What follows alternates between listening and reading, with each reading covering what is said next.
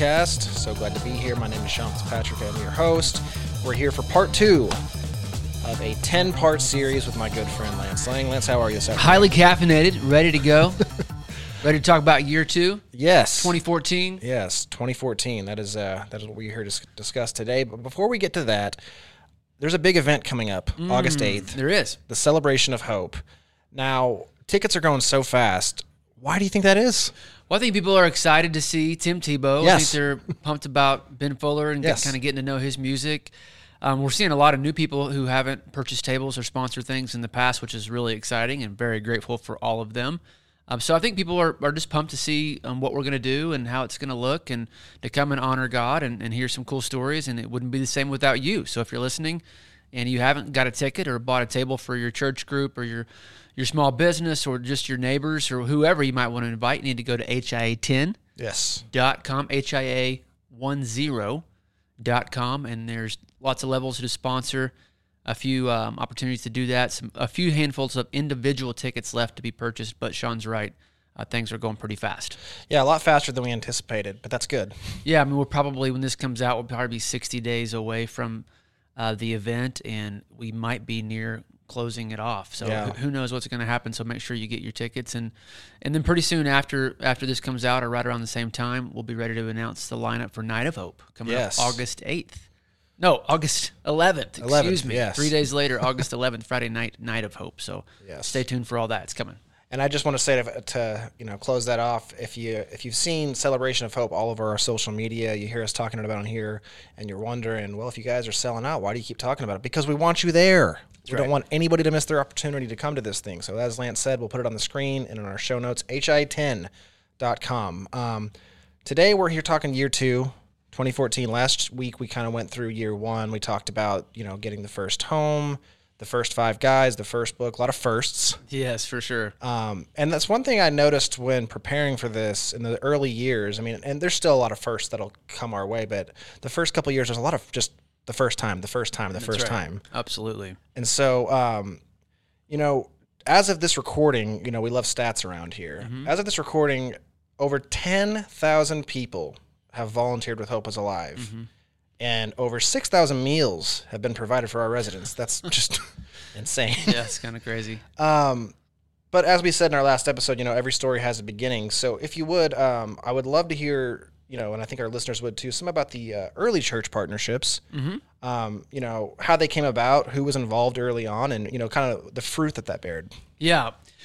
Well, where we're setting this, we're recording this, we're probably 500 yards west of the very first church partner that Hope is Alive had, Quail Springs Baptist Church. Okay. And that was right around this time period. And uh, just so happened, one of our board members and uh, just a good friend of mine and, and our family's Dr. Hance Dilbeck at the time was the pastor at Quail Springs Baptist Church. In fact, he had come and visited me when I was working at the treatment center that I was at for a while early in my sobriety. So he had been a part of my story, had known about me through my family, and was just a, a really cool, super cool, generous guy, and still is today. And and so when we began to visit and had those first few board meetings, kind of getting the organization off and running, he talked to me about the need that he saw in the church for. Um, an organization to partner with, with churches and pastors specifically to help them walk through the muddy waters of addiction. Yeah, So- because it's got to be, and not to cut you Yeah, off, but um, as a guy who grew up going to church and you know from Rockwall, Texas, where there was a lot of churches, I had seen a lot of people throughout the years who struggled on addiction, and you would always hear like, "Well, go to the church next door." Yeah. But what But they? that's not really the case. Yeah. So when the opiate epidemic hit, you know, when I'm a product of that, you know, my, my parents are both pastors. Uh, you know, my grandfather's pastor. All that. You know, where where does the church member go? Where does the pastor send his kid? What what do they do when addiction hits your living room? Right. And that kind of became my uh, pitch, if you will, or the conversation that I would have with pastors for years and years to come, still do. You know, what do you do when the heroin addict's mom walks into your office? Are you equipped? Are you um, confident in your ability to resource and refer? Obviously, we can pray, Yeah. and God can do an incredible miracle, and He can remove that.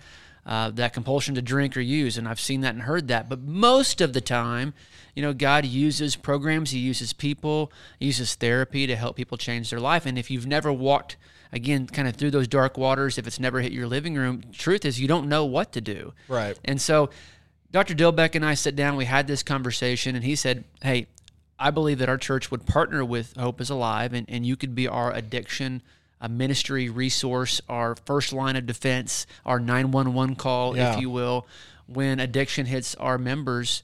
I mean, their families, and they come to our pastors for help. We'll call you, and you can walk them through what to do and where to go and what are the next steps. And so, you know, the crazy thing is, here we are today.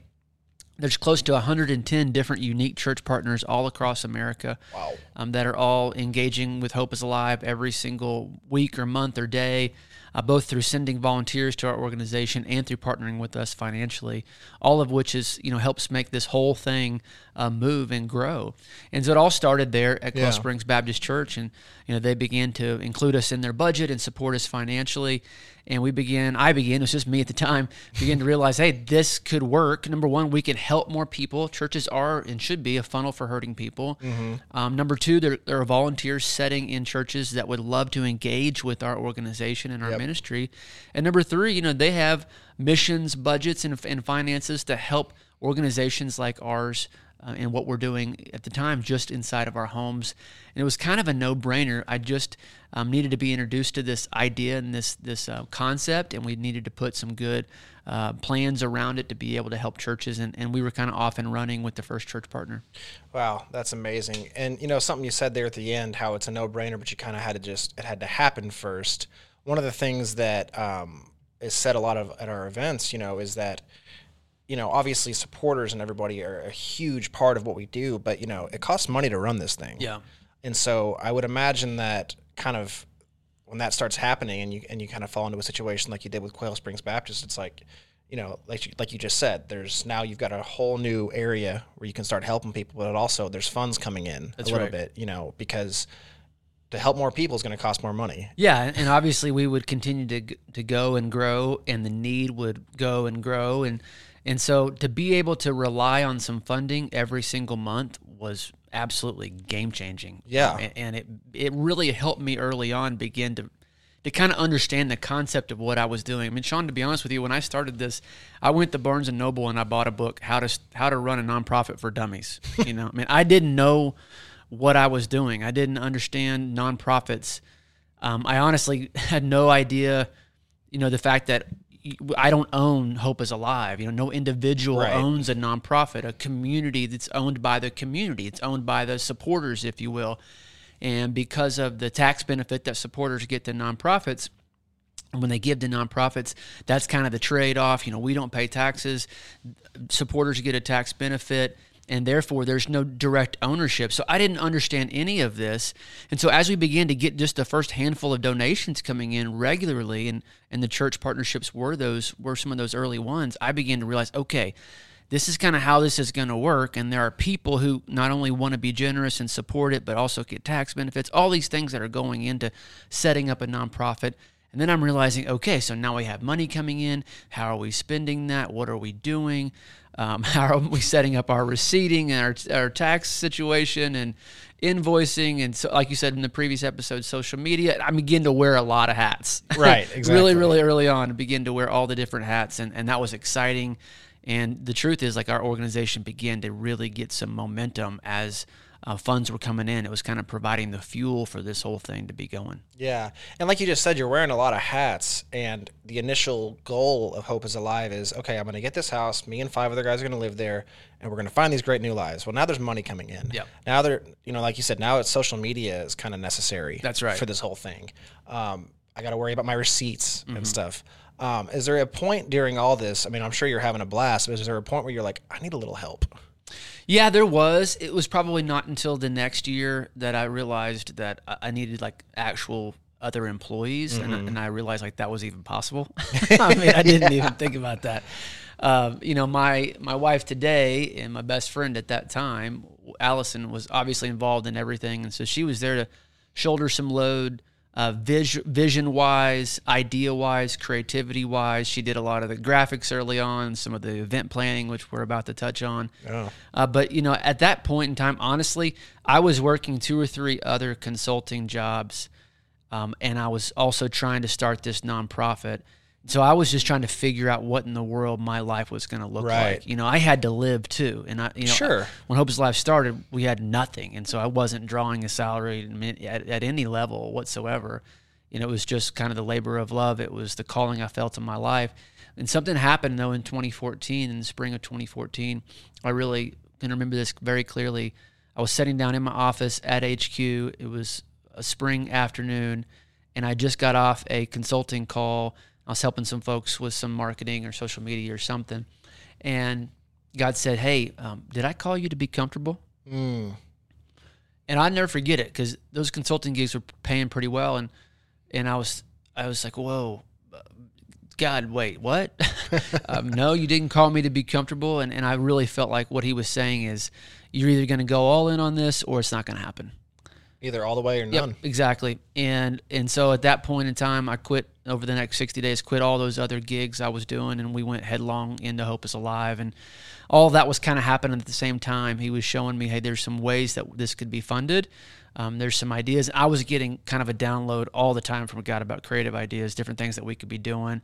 One of which we're about to talk about with Night of Hope. And Yeah. and it just began to really realize, okay, this is this is not this is more than just a vision, more than just an idea. The guys in the house, their their lives were changing.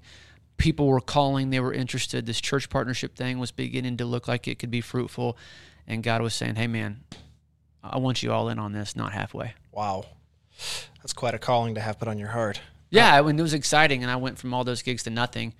Um, and the board was nice enough to start paying me five hundred dollars a month, and so I tried to make that work Okay. um, while living in the homes, and um, you know, got provided every step of the way. Sure. And, that's just the kind of behind the scenes stuff that nobody probably knows. But you know, when you're starting something early on and, and you're new to it, um, man, there's a lot of risk. There's Yeah. a lot of uncertainty. It's not always going to be very clear on what to do next. Um, as long as your heart's in the right place, and, and for us, it was just how can we help more addicts? How can we help more families? Then I think you know God begins to take care of everything else. Absolutely. And before we move on to Night of Hope, I you know, I love what you just said. When you're starting something, there's always going to be risk. And I would just hope that all of our residents out there, you know, who listen to this, or, you know, if you're the parent or somebody who is a new resident, you know, I get it coming in and you're starting a whole new thing. You might be taking a job that doesn't pay as much. You might be, you know, giving up quite a bit. But God provides. Oh yeah, and he provides a whole lot faster than you could ever imagine. Absolutely. And um, you know, God, you know, repaid all the years the locust ate, or whatever that verse is. I mean, He's made it all good, all worth it in the long run. But there were some definitely some faith years, hmm you know, early on. As we're talking about this, it reminds me of a lot of big faith step faith steps that we took. And let's talk about the next one. Yeah, absolutely. So you mentioned at the beginning of the show that we have Night of Hope coming up. Yep. It's not our first one. No, I think it's eleven or twelve, Yeah. something like that. Um, you know, the first Night of Hope is in 2014. Yes. Now, I've over the years of working here, I've seen posters of it. I've seen, I've heard about the legend. I know that um, Allison uh, had a huge uh, hand in this, as she has from the beginning. But you know, talk to us a little bit about what went into the planning of Night of Hope. Like when you sat down and you were like, okay, Night of Hope. What was the idea? The idea was to take the mask off addiction in a large community event to talk about things that weren't being talked about. You have to understand, like, addiction wasn't on every other Facebook post. There wasn't before and after pictures. We weren't sharing, um, you know, not just our highlight reels, but our struggles. It wasn't a transparent culture like it is today. I mean, Sure. it, it was still very stigmatized. It just wasn't happening. And so it's hard to kind of transplant yourself back there, but that's what was going on. And I felt in my heart um, from really early on, like I was going to talk about sobriety. We needed to talk about it. We needed to be on the front edge of it. Everybody needed to know. And I was probably too gung ho and probably really, you know, wore some people thin. And I know in the anonymous communities, people were, were really didn't love what we were doing and what I was doing, being so public about sobriety. But I didn't know another way, and I just felt like it was the right thing to do. And and really, it felt like there was people that were suffering in silence. There were moms and dads who needed hope, and um, I wanted to do a big event that took the mask off of it. Yeah. That's really it. I didn't know Yeah. much else beyond that. Um, but thankfully, through the church partnership with Quail Springs and, and Dr. Dilbeck and, and Ray Griffin over there, they had a shared heartbeat uh, for this type of an idea and an event, and they were willing to let us host it at their church and their new fellowship hall at that time. And um, you know, we looked at a picture yesterday um, when we were with the new staff members of, of that event. And Sean, I'll be honest with you, we didn't promote it very well. We didn't know what to do. I mean, I, I made big posters and put them at coffee shops. I don't believe there was any radio at the time for that event. Um, no TV, certainly. Um, maybe a little social media had a little bit of an email, Yeah. you know, list going, but other than that, it was kind of word of mouth and through a few other churches that helped spread the word. And dude, 500 plus people showed up. 500. And, and I mean, honestly, that doesn't seem like a lot today, but it was a ton. I Oh mean, we no! were- I mean, again, it, there, there's there's still just one home at the time, right? Yes, Okay, so absolutely. one home and 500 people showed up. it was up. crazy. I mean, we had no idea what to do um, with all the people, and we and we had no idea really. Period. Uh, You know, if you look back at pictures, it's pretty funny at some of the things that we did and some of the decorations we had. But Allie and I did it all together. We put all our marketing material in different Manila folders and slapped ugly stickers on them and put them on these circle tables. And I mean, we, it was it's comical today. Yeah. But man, God was in it. Sure. And I don't want to discount that. He was in it. Lives were changed. There are supporters that still come to our events that came to that very first one, and they came because they had somebody that they loved that was impacted by addiction. And so thankful to the two guys that spoke that night. Want to give honor where honors due.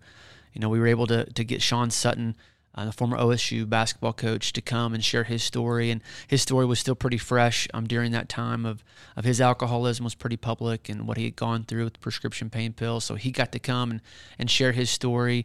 Um, Jim Riley, who's the man who intervened on me and has helped so many people throughout Oklahoma, he came and told his incredibly powerful story and it, it was a beautiful, amazing night. Yeah. And, and lives were changed. And I'm I'm still look back on it blown away. But it was a, yet again another confirmation that hey, you're on the right track. So here we do. We have the home that it's working. Hey, here's an event. This seems like it's working, and those begin to become staple parts of our organization.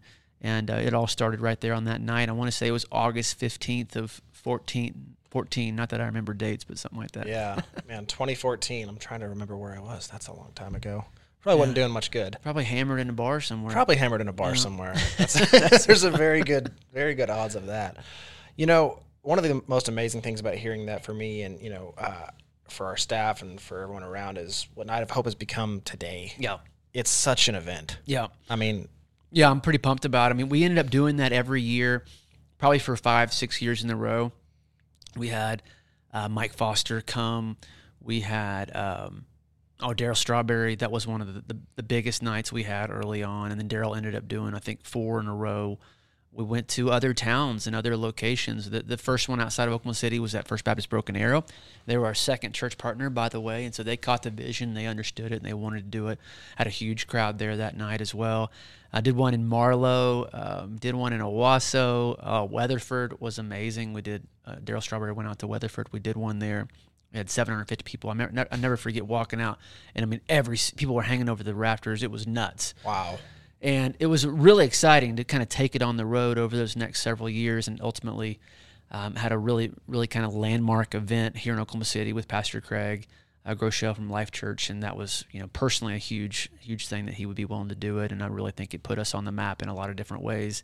But night of hope began to become this thing that people were really excited about not only to come and celebrate sobriety but i think uh, normies you know moms and dads and, and normal people out there in the world found it as a, a kind of a, a place where they could see the gospel in action and and seeing people worship in a really um, vibrant way and, and get to kind of touch hope Yes. and experience that. I mean, obviously it's night of hope, and so we put a lot into that experience. And you know, coming off of COVID, uh, being able to get Brandon Lake to come, Oh, kind of at the start of his um, uh, rise to where he is today.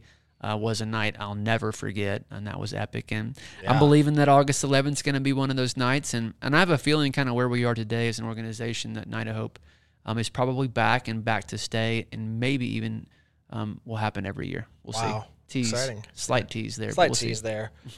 I remember the night that Brandon Lake was there. That was a night I'll never forget as well. Um, I think one of the things that I thought was so cool how you said, you know, um, about the people who come, you know, and obviously it's there to, to take the mask off addiction. But I remember a lady st- standing behind me where I was. I was on the side of the stage taking pictures, and there was a woman. She was on the phone, and she said, "Oh, I'm here at the Hope Convention," and the employee in me wanted to turn around and be like, "It's called Night of Hope."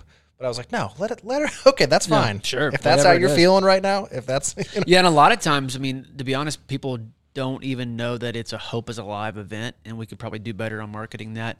But they're coming for a concert. They're coming because they saw the speaker or whatever. Uh, but they got what they needed, Mm-hmm. you know, and and I at the end of the day, you know, our focus is on those that are impacted by addiction. But I think we've been able to help a lot of other people just to experience hope and and get a breakthrough. I'll never forget this, the one with Brandon Lake, seeing a pastor over in the corner um, of, a, of a big church here in Oklahoma City, and he was over there weeping and worshiping, and you know, he got what he needed that night, and I'm not sure what that was, um, but he was able to leave some things at the foot of the cross, and, and that's what it's all about. And I think I don't know, ten thousand plus people have come to Night of Hope over the past ten years, and many, many more will come. And it's a, a really cool way to again take the mask off addiction, make it something that is comfortable to talk about, to normalize in a way. And I think as we do that, we're able to help people take tangible steps towards freedom, and, and that's really what it's all about. Absolutely.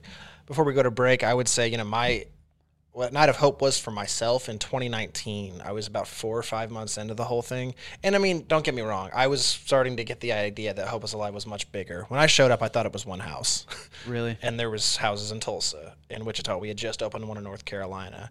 But when we did Night of Hope in 2019, and Craig came out and talked, Chris and Mary Cootie just performed, Yep. um, Dylan Chase. yes, Um, and then for me, it was near the end of the event when a guy decided that he was going to go to treatment because of the event. man, yeah, And I was standing there and I was like, I remember just calling my mom afterwards in tears and I said, I'm a part of something so much bigger than myself. beautiful. And so many of us, when we come into recovery, there's that old self is still there. And when I say old self, I mean we're pretty selfish Yeah, and think that we're important. And I remember just being like, this is so much bigger than myself. Oh my goodness.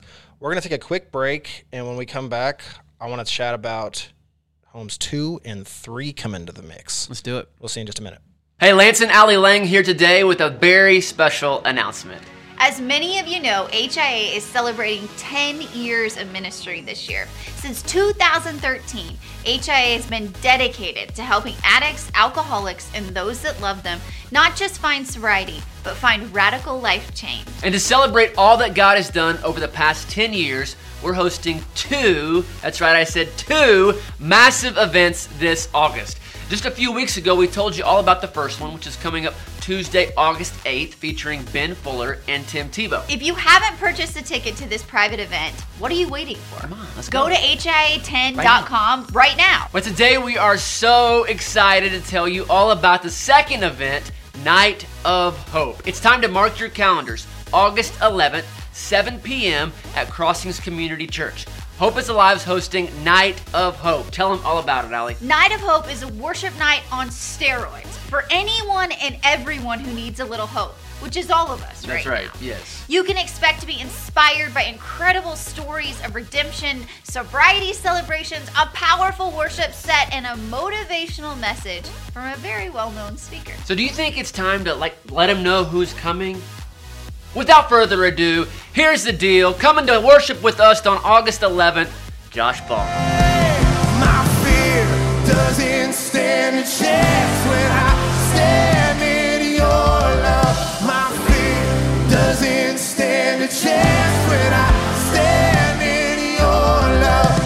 A well-known worship leader from Bethel Music. He has written tons of songs that you love. Yes. Stand in Your Love, My King Forever, You Deserve It All, and so many more. Well, we can't wait to worship with Josh and maybe even a few others, so stay tuned. But as Ali mentioned, a very well known speaker will be coming to challenge us, encourage us, inspire us. Some might even say he's the most inspirational speaker alive. Who might that be? I'll tell you who that is. After an incredible response to our Celebration of Hope event, we had to find a way for right. everyone to hear this guy. Mm-hmm. Ladies and gentlemen, get excited. The Night of Hope keynote speaker is Tim Tebow!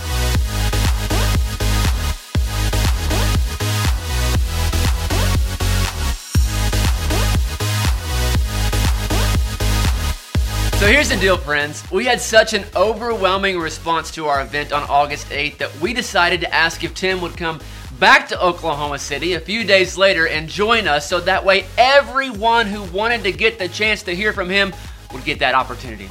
We're so pumped that Tim said yes, and he's going to be joining us Night of Hope, August 11th. So here's the deal. This entire night is Hope is Alive's gift to our community.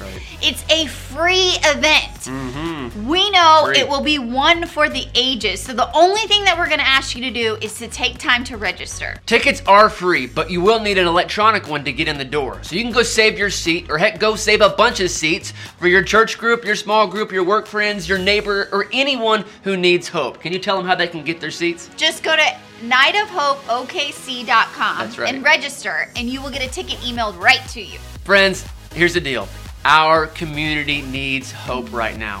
And this event will be life changing for so many people. But the only way they will know about it is if you help us to get the word out. So please share this video, tag some friends in the comments. Go register at nightofhopeokc.com, make plans to join us, and bring a big group of people. Start getting jacked up because Night of Hope is coming August 11th.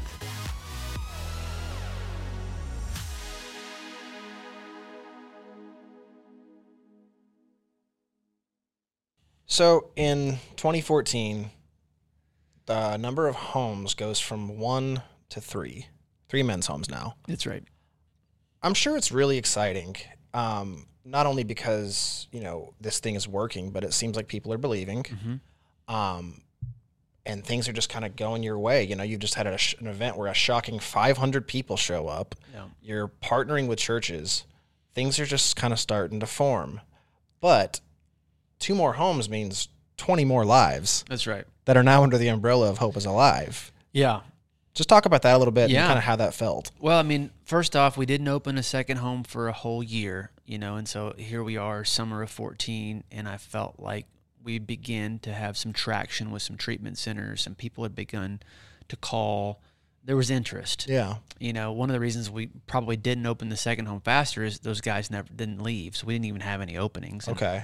again, I didn't have any kind of big pie in the sky vision or world domination or anything in my mind at that point. And so we were just trying to feel it out and figure it out. But, um, you know, we rented the first home, we rented the second home, and that, that came through a guy that I went to treatment with. And he was getting married, and his uh, fiance's home um, was small, and they were about to move into something bigger for themselves. They wanted to keep it, and they said, Hey, would you want to rent it? And you know, for what we do, sober living houses, you don't always get people that want to rent their homes to you. Sure. And so here we are. It happened again. Wow.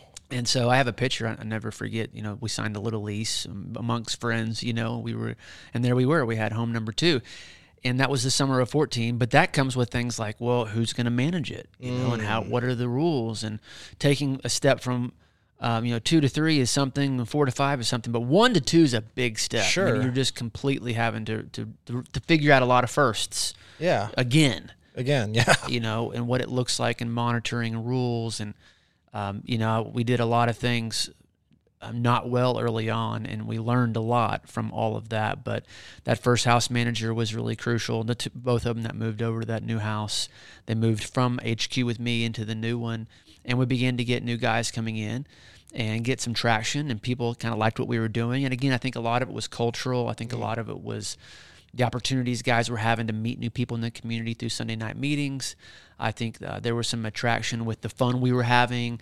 Um, you know, we were posting the pictures on social media. We're going to the movies. It's not just a drug test in a bed. it was very different, and um, it's it's hard for people to understand. You know what how different it was knowing us today, but it was so polar opposite than anything anyone was doing, and I think it was attractive to a certain type of, of guy at the time who's trying to get sober, probably 25 to 35, really looking for that next step, wanting to be around other people who were sold out to sobriety. And we began to get more and more more calls. And at the same time, I was trying to figure out, okay, how can we get more homes? I'm beginning to kind of get some some thoughts in my mind about vision. Okay, this thing is working. Right. You know me pretty well. You're smiling right now. I mean, so my mind, my my mind is beginning to churn, and so I start to to realize that I Hope is Alive is not really in a place where a bank's going to give the organization funding. We really weren't set up quite yet. I was trying to get a donor base going, things like that. We're we're, we're getting off the ground, but not not really anything you could count on. Um, so I was able to convince a friend of mine, actually a guy I played football with back in Pryor, Oklahoma, in high school, was a banker, and I called him and began to talk to him, and, and he through some some other ways and, and some some good graces and everything else, some faith, gave me a loan. Wow. And so was able to go and get the the third home, and I bought it personally, and we were off and running. And so there we were, you know, from the summer of 14, I think the third home opened just like three months later. Yeah. So we went from one to three really, really fast. Really quickly. Mm-hmm. Wow. I never so- knew that. Yeah. So, you know, there we are at 20, 20 plus guys and, and we're beginning to learn all the things we don't know. um, but we were having a great time, and the Sunday nights were getting more and more vibrant. And that's probably when the first brag on a bro happened.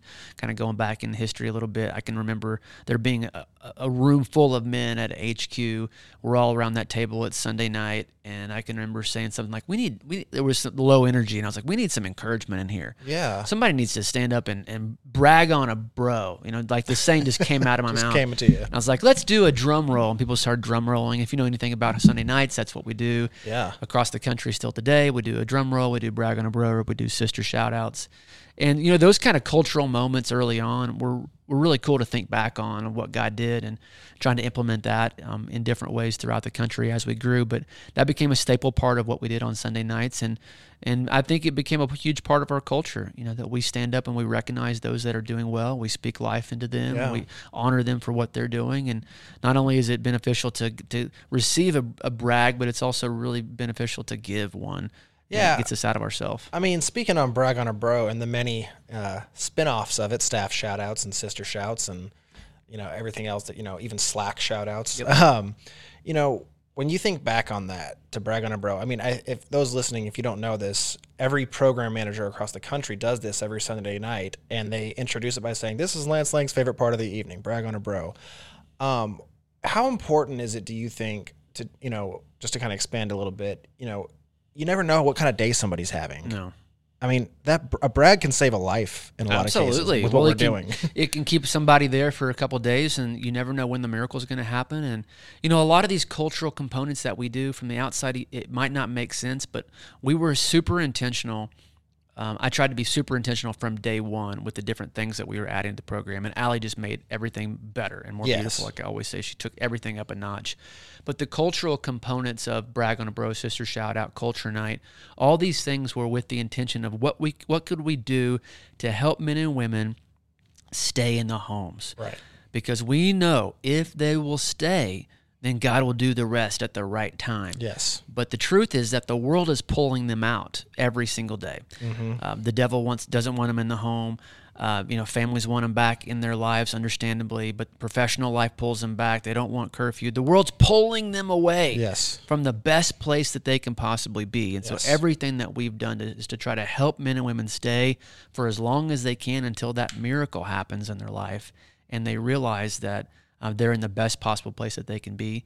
Um, to build that foundation underneath them of both sobriety and faith and finances and life skills and family restoration and everything that we do. Yes, so good. Yeah, and I mean, like you said, you know, we'll and we'll talk a little more next week about uh, what Allie brought to the table. But um, you know, now it's starting to become a program more so. And I said this earlier. You know, so much more than a bed and a drug test. And I think that's uh, what's so amazing about the story of this is that finally guys are i'm sure you know word of mouth through the churches and through everybody else it's kind of getting around that like oh no like you're not just going to be required to pay rent and then stay in this room. And i think for a lot of people coming into sobriety it can be that can be good it can also be a little overwhelming when you show up and they're like hey we're going to be doing this together on this night we're going to be doing that how did you kind of balance that in those early days or did it just kind of come naturally Well, I think it's because I was involved with everything. Yeah. You know, I was never going to ask them to do anything I wasn't willing to do. And so if it was to go and speak to a bunch of eighth graders in a high school and a sun or in junior high Sunday school class in some church, I'd take them with me and they'd come and do it with me and, and they'd be a part of that. You know, if it was volunteering on a Saturday morning at, at a shelter, we would do it. If it was an A meeting at night, you know, I was there with them. And, you know, I think that enmeshment with the residents, I was one of them. I was still growing and I was early in sobriety Yeah. at the same time. I'm not. I would never view myself any differently, and I'm certainly not. Sure. But I just think the fact that you know the leader needs to be involved, and when Yes. when the leader is involved, people will follow and they'll buy into the vision because they're buying into you. And I can see that today. I don't know that I knew it then, Mm-hmm. but as I look back and I think about that question, because we we have been able to get men and women to do things that other sober livings could have never fathomed that Right. people would do for their betterment. By the way, Right. Exactly. you know, and we'll talk about all that with Allie because she brought most of that to the table. But I think um, early on we were able to really create that momentum and that culture because I was right in the middle of it. Very good. Love that. So recapping year two and getting into year three, here's the thing. You know, Night of Hope, huge thing. Church partnerships, we're off and running with them. So more people are calling and more people are, are seeing interest. Um, the homes are filling up all three of them. But what came from a lot of that is this overwhelming need. We needed more structure. We needed more programming. And we were beginning to see how many moms and dads and loved ones were calling and buying my books and reaching out for help. And this all segues into what happens next year. Wow. So next week, big episode. Please, please, please listen in as we start to cover year three. If this is your first time listening to the Hope Dealers podcast, uh, be sure to subscribe so you can catch every episode that we'll be doing with Lance Lang uh, leading into Celebration of Hope coming up on August 8th. Go to HIA10.com today to get your tickets to, for a chance to see Tim Tebow, Ben Fuller, a word from our founders, as well as a live painting and many other fun amenities coming that time. Um, follow us on Instagram at Hope Dealers Pod. Like, subscribe, five stars. You know the drill. Thank you all so much for listening as always, and we'll see you next week. This has been the Hope Dealers Podcast. A new place, a new home for a while. Let me feel alive. Nothing to hold me back. Take my time, just enjoy the ride. Hey, thank you so much for listening to this episode of the Hope Dealers Podcast. If you or someone you know needs to get in touch with Hope is Alive, or maybe you just want some more information, please visit hopeisalive.net or call 1 844 3 HOPE NOW. That's 1 844 3 HOPE NOW. Oh, I feel, I feel, I feel, I feel so alive.